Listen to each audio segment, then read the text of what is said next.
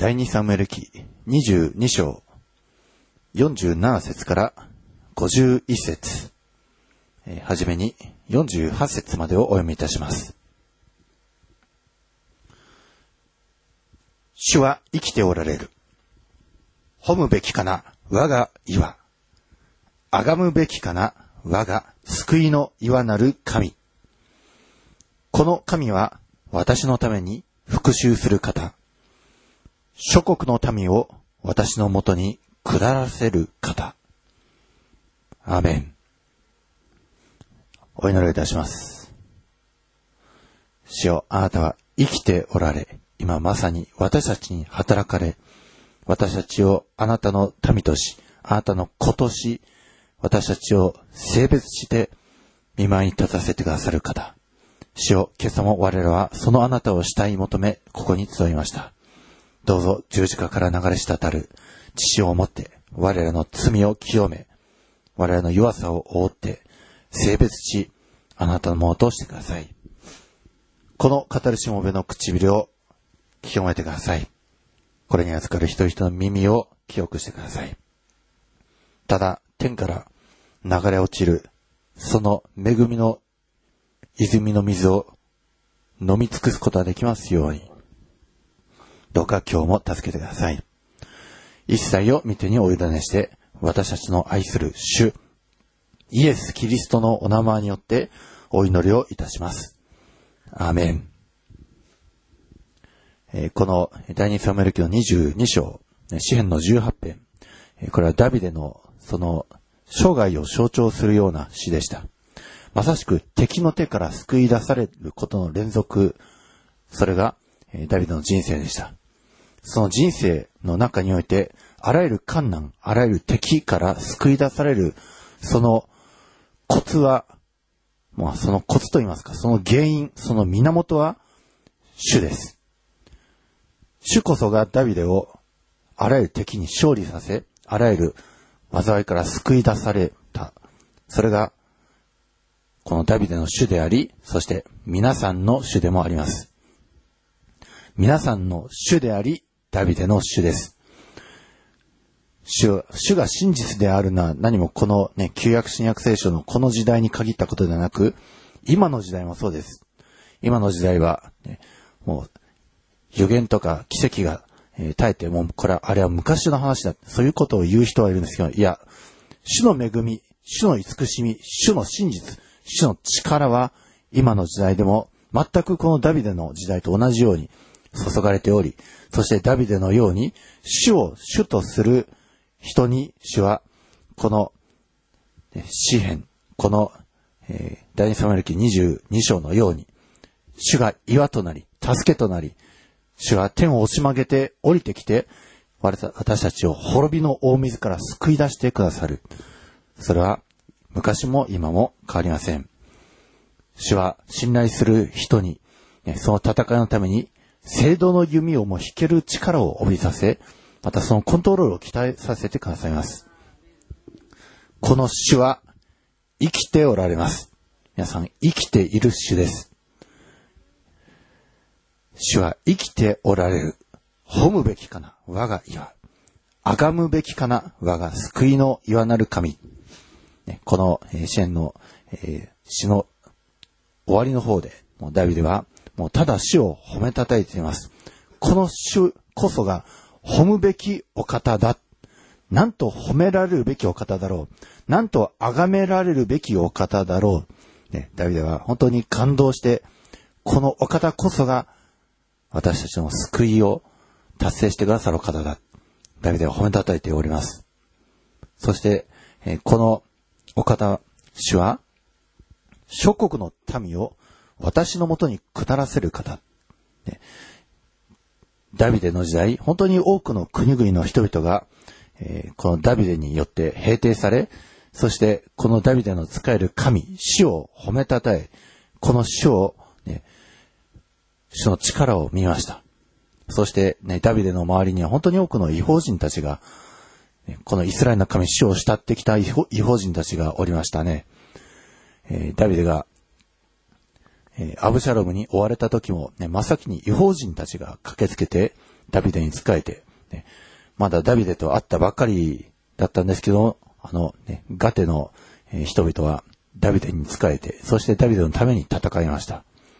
また、ダビデを、えー、ダビデの三重勇士の中にも、ね、ヘテ人、ウリアとか、えー、違法人も、え、このダビデを助ける人たちがおりました。ダビデは非常にそういう、ね、えー、違法人たちに対して寛容で、もう違法人たちの中でも主を敬う人はもうどんどんどんどん隔てなく接し、隔てなく採用しました。ね、サウルは、まあ、そうでなく、えー、まあ、身勝手な熱心によって、ね、えー、ギボンの人たちでしたからね、それをもう虐げることをしたりしました。でもダビデは、本当に、ね、外国人であっても、違法人であっても、死を慕って求めてくる人々には非常に寛容で、で、彼らと一緒に死を褒めたたえ賛美しました。ね、ダビデ自身も、えー、まあ、ルツの血が流れておりますから、ですから違法人に対して、まあ、寛容であったのでしょう。私たちもですから本当に隔てなくですね、この素晴らしい死を伝えていくべきです。諸国の、諸国の人々に伝えていくべきです。えそして49節。私の敵から私を携え出される方。あなたは私に立ち向かう者から私を引き上げ、暴虐の者から私を救い出されます。アメン。主は敵の手からダビデを救い出されました。そして私たちも、ね、敵の手から救い出さ出してくださる主です。えー、冒頭でお見せしましたのはエレミア書の15章でした。えー、エレミア書の15章、えー、ここはですね、エレミアはもう本当に主の御言葉を誠実に忠実に正しく伝えるために働いてるんですけども、でも、その伝える内容がどうしても、神である主のその、まあ、災いの予言といいますか、えー、人々がもうあまりも神様に従わない、神様前に堕落してる。で、それで、もう主のそのお叱りの予言をして、まあ、要するに人々の耳に痛い、ね、人々が聞きたくないようなことを、いつもエレミアは予言しなくてはならない。で、それで、エレミアのことを、えー、もう本当に虐げるような人々が多い。まあ、その中で、エレミアが、えー、まあ、嘆きの言葉を言った場面ではあるんですけども、えー、エレミア書の15章の20節私はあなたをこの民に対し、堅固な聖堂の城壁とする。彼らはあなたと戦っても勝てない。私があなたと共にいて、あなたを救い、あなたを助け出すからだ。主の蜜げ。また私はあなたを悪人どもの手から救い出し、横暴な者たちの手から助け出す。アメン。ね、エレミアも主から言われました。私はあなたをこの民に対し、堅固な聖堂の城壁とする。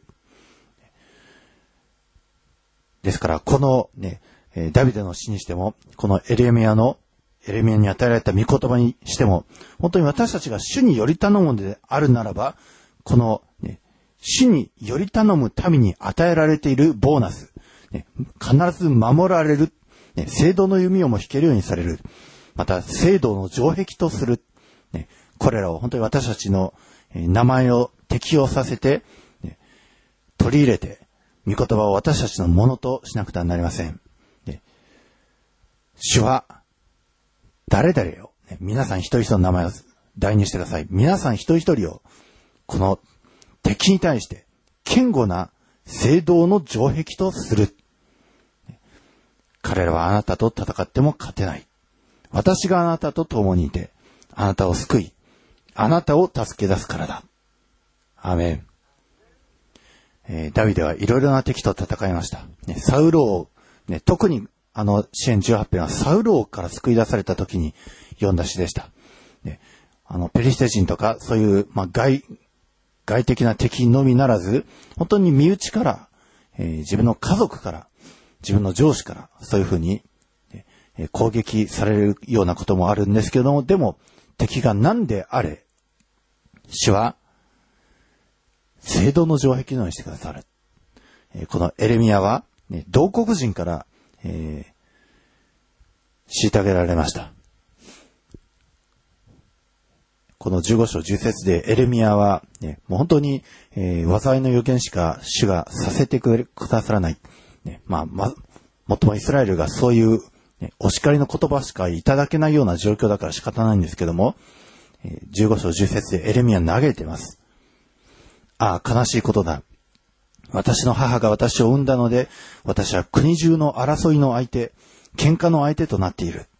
私は貸したことも借りたこともないのに、皆私を呪っている。主は仰せられた。必ず私はあなたを解き放って幸せにする。必ず私は災いの時、苦難の時に敵があなたに取りなしを頼むようにする。アメン。このエレミアも、本当に自分は、え、周りの人々に正しいことを言わなくてはならない。この正しいことを言ったら、その周りの人々から、ね、蔑まれたり、また争いの的、喧嘩の的になってしまう。分かっていても言わなくてはならない。ね、預言者のその辛さがあるんですけども、でも主は、必ず私はあなたを守る。苦難の時に救い出す。苦難の時に敵があなたに取りなしを願って頼むようにする。主は言われます。エレミアは、ね、この当時のイスラエル、本当に邪悪に満ちていたイスラエルの中において、ね、エレミアは主に忠実でした。確かに苦難があります。しかし、勇敢であるべきです。主は、世のすべてに勝ったお方だからです。えー、エレミアはさらに、えー、15節から本当に主に、えーま、歌っています。主よあなたはご存知です。私を思い出し、私を顧み、私を大物たちに復讐してください。ね、ダビデと一緒ですね。主は復讐をししてくださる主です。あなたの身ゆかりを遅くして私を取り去らないでください。私があなたのためにそしりを受けているのを知ってください。私はあなたの御言葉を見つけ出し、それを食べました。あなたの御言葉は私にとって楽しみとなり、心の喜びとなりました。万軍の神、主よ。私にはあなたの名が付けられているからです。このエレミアも、御言葉を本当に見つけ出して、それを食べて、それが楽しみとなり、心の喜びとなった。皆さんと一緒ですね。皆さん、御言葉の学びが、ね、楽しみ、喜び、それが甘い時でしょうか。アメン。御言葉の学び、御言葉の中にこんなにもたくさん宝があるんだ。こんなに甘いんだ。ね、こんなにも私たちを潤させてくださるんだ。そして日常生活において、実際的に仕事のね、場面において、実務的な場面において、具体的に主が助けをしてくださる。この御言葉によって力づけられる。主はね、あの時もこの時も生きておられて助け出されるんだ。本当に、ね、エレミアも皆さんと同じように、あなたの御言葉は私にとって楽しみとなり、心の喜びとなった。万軍の神主よ。私にはあなたの名が付けられているからです。アメン。皆さんもね、主の皆が付けられているんです。皆さんには気づかないくても、イエス様に、よりたのイエス様を信じる人には、印がつけられてるんですね。そしてその印を見て滅ぼす者は杉越し、また、え見つかりが、えー、皆さん一人一人に、んこれは主の印がつけられてる。よし、特別扱いしよう。ね、そうです。主は特別扱いしてくださるんです。えー、続いて17節から。私は戯れる者たちの集まりに座ったことも、小躍りして喜んだこともありません。私はあなたの御手によって一人座っていました。あなたが憤りで私を満たされたからです。でえー、彼エレ、エレミアは、この、ね、戯れる者たち。もうイスラエルの中では、ね、えー、自分たちは特別な者たちだ。決して敵に襲われることはない。そういうふうにね、戯れ、小躍りして踊っているような、そういう人たちと一緒にはエレミアはなりませんでした。告白しています。えー、19節をお読みします。それイエッシュはこう仰せられた。もしあなたが帰ってくるなら、私はあなたを帰らせ、私の前に立たせよう。もしあなたが癒しいことではなく、たっといことを言うなら、あなたは私の口のようになる。彼らがあなたのところに帰ることがあっても、あなたは彼らのところに帰ってはならない。私はあなたをこの民に対し、堅固な聖堂の城壁とする。彼らはあなたと戦っても勝てない。私があなたと共にいて、あなたを救い、あなたを助け出すからだ。主の見つけ。アメン。ね、これが、ね、堅固な城壁とされるための、えその、えー、コツです。主はなぜエレミアを堅固な城壁とされたか。それは、エレミアが主の御言葉を喜びとし、楽しみとし、心の踊りとしたから。そして、エレミア自身が御言葉を宣言したからです。そして、なおかつ、エレミアが、ね、彼らの集いの中に帰らない。その、戯れる者たち。も主を恐れることをせず、また、御言葉を敬わない人々のそのどんちゃん騒ぎ、それに加わらなかったから、エレミアは、ね、だから、主から、私はあなたを聖堂の城壁にしてあげよう。戦っても、ね、敵がエレミアに対して戦いを仕掛けても勝つことはできない。そのように、えー、主は守ってくださったんです。ね、この19節の御事は本当に幸いですね。もしあなたが帰ってくるなら、私はあなたを帰らせ、私の前に立たせよう。もしあなたが癒しいことではなく、たっといことを言うなら、あなたは私の口のようになる。ね、皆さんの口、それを日々、皆さんはしっかりと見張るべきです。皆さんの口がたっといことを言うなら、皆さんの口は主の口のようになるんです。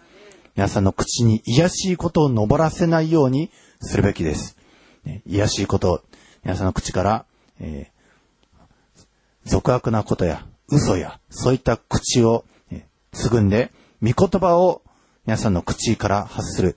また尊いこと、人を立て上げること、人の命を養うことを皆さんの口から登らせるなら、主は皆さんの口を用いて御言葉を語らせ、人々に、えー、救いを伝えるようにさせてくださいます。そして、この19節の後半、彼らがあなたのところに帰ることがあっても、あなたは彼のところに帰ってはならない。アメン。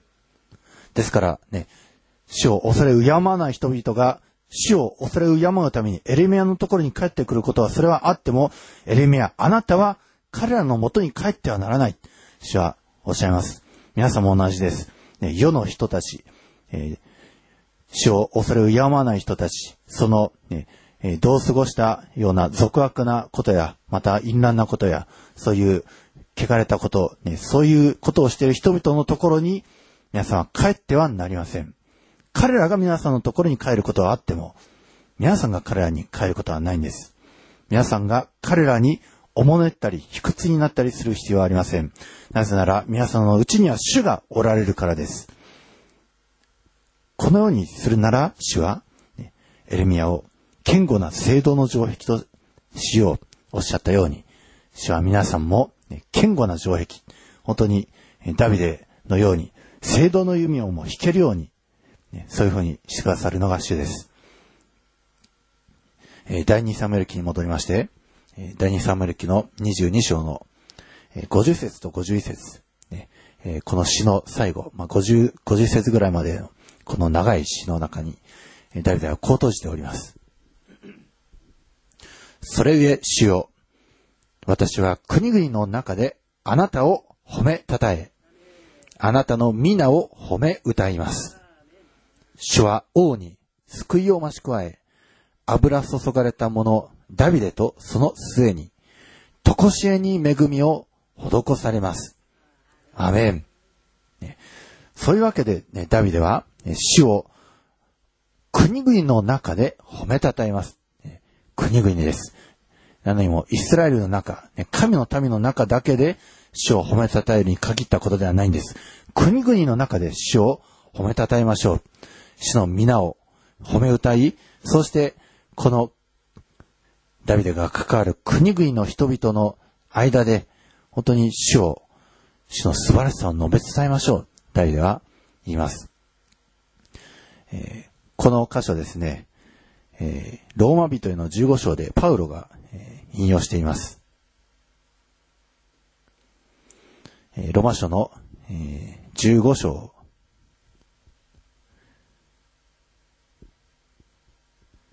えー、8節からお読みしていきます。ローマの15章の8節から。私は言います。キリストは神の真理を表すために、割礼のある者のしもべとなられました。それは先祖たちに与えられた約束を保証するためであり、また、違法人も憐れみのゆえに、神を崇めるようになるためです。こう書かれている通りです。それゆえ、私は違法人の中であなたを褒めたたえ、あなたの皆を褒め歌おう。またこうも言われています。違法人よ、主の民と共に喜べ。さらにまた、すべての違法人よ、主を褒めよ。諸々の国、国民よ、主を称えよ。まださらに、イザヤがこう言っています。エッサイの根が起こる。違法人を治めるために立ち上がる方である。違法人はこの方に望みをかける。どうか、望みの神があなたを信仰によるすべての喜びと平和をもって満たし、精霊の力によって望みに溢れさせてくださいますように。アメン。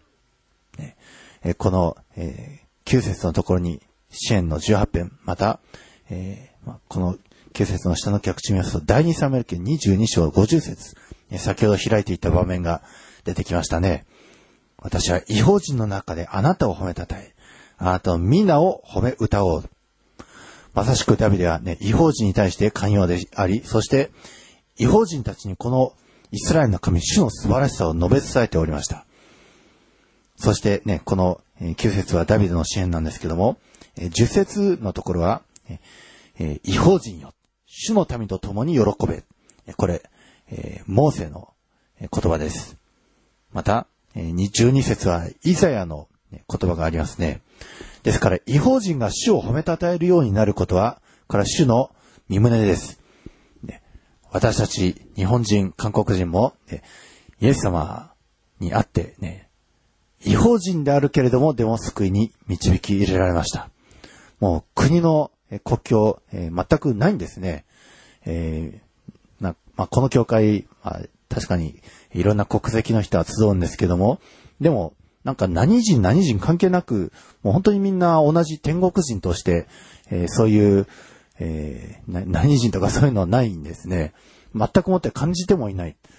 えー、本当に主イエス様にあって同じ天国人として、まあ、言葉が、まあ、ちょっとあまり通じなかったり、ね、たどたどしい日本語でも、あ、可愛いな、えー、まあそういう感じですけども、でも同じイエス様を信じて、同じイエス様から恵みをいただき、守られて、そしてイエス様から素晴らしいことを、その、ね、ことがされたら、みんな一緒に喜びますね。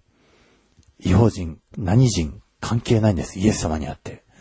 ダビデは、だから、ね、えヘテ人とかガテ人とか、もういろんな国の人とも、ね、イエス様、同じ主をより頼むものであるならば、全くもって隔てなく一緒に賛美し、一緒に主の前で踊ったり、ね、そういうこともしてきました。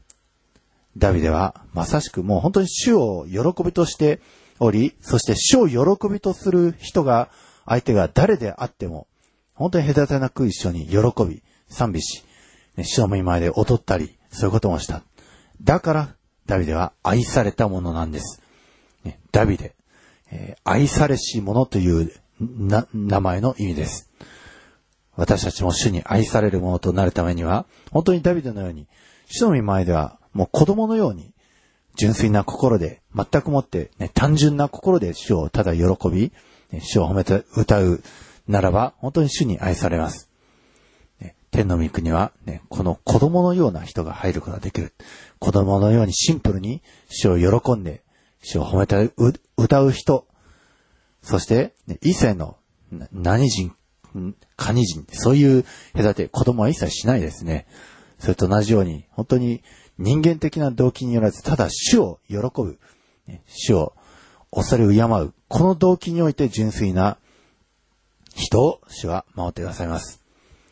えー結構ね、長い詩、詩篇えーでした。けれども、その中に満ち満ちているのは、本当に主に対する喜び、感謝。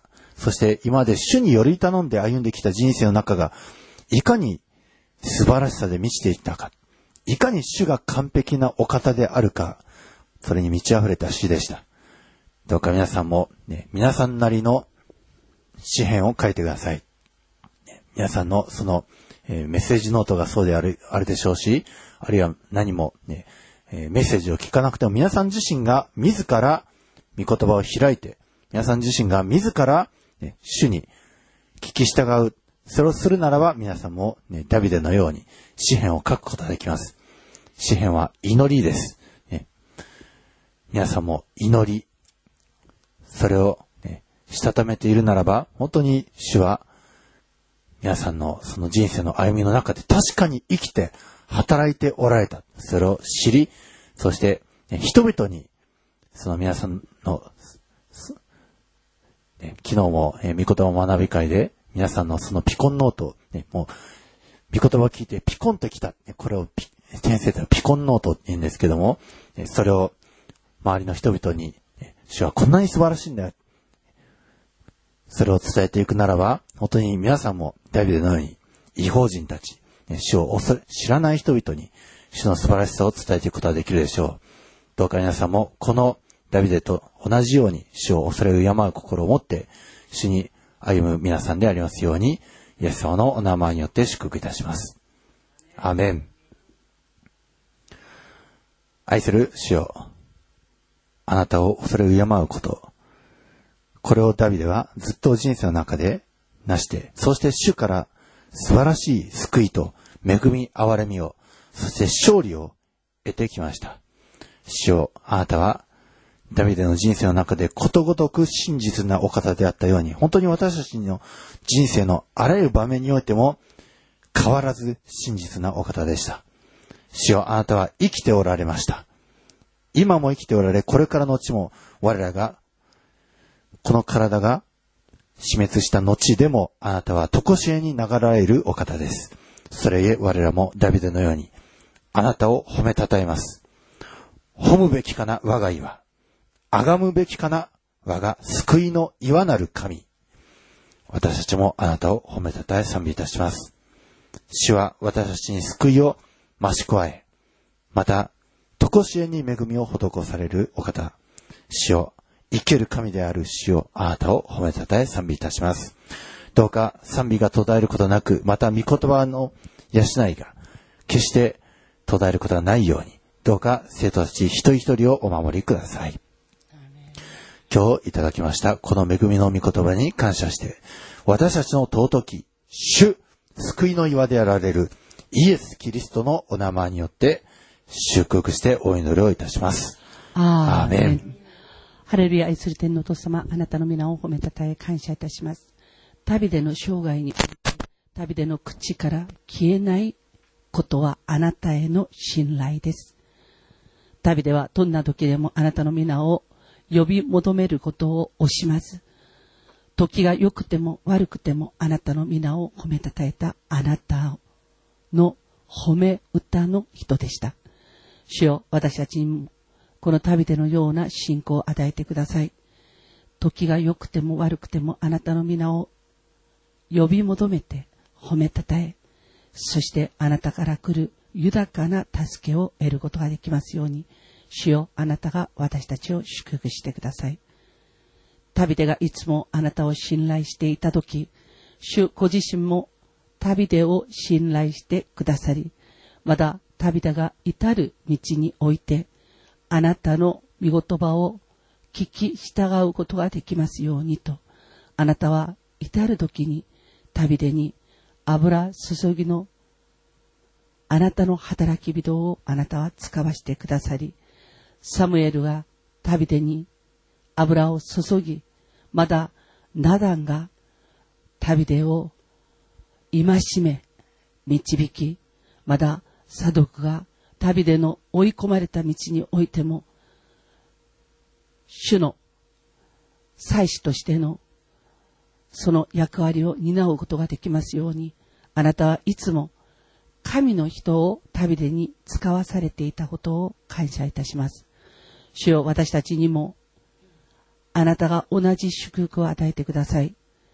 旅での生涯、祭司が、祭司が彼の生涯尽きなかった孤独、私たちの生涯も主よ、見言葉を運ぶ者、私たちを戒める者、私たちを育み導く、あなたの見言葉があり、油注ぎがある、あなたの働き人、あなたの油注がれた、あなたがお立てになった、主よ、あなたの使わされたものを尽きないようにしてください。そして必要な時に必要な見言葉をいただいて、育まれて、まだ時には私たち自身が叱られて、悔いて改めることができますように、主よあなたが私たちの生涯に、あなたの御言葉を運ぶあなたの預言者たち、そして油注がれたものを尽きないようにしてくださることを願います。この時間私たちは祈ります。旅でのように、時が良くても、悪くても、あなたの皆を褒めてえることができますように、イエスよ、助けてください。そして、主の皆が私たちの代名詞となりますように、そして、主の皆が私たちの褒め歌となることができますように、イエスよ、あなたが整えて祝福してください。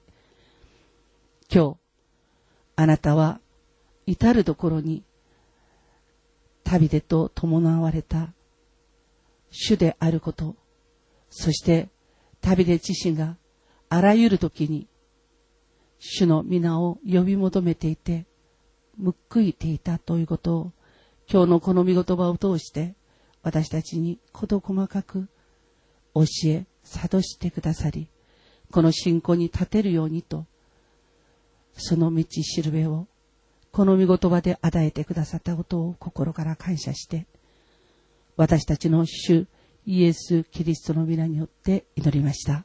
アーメン。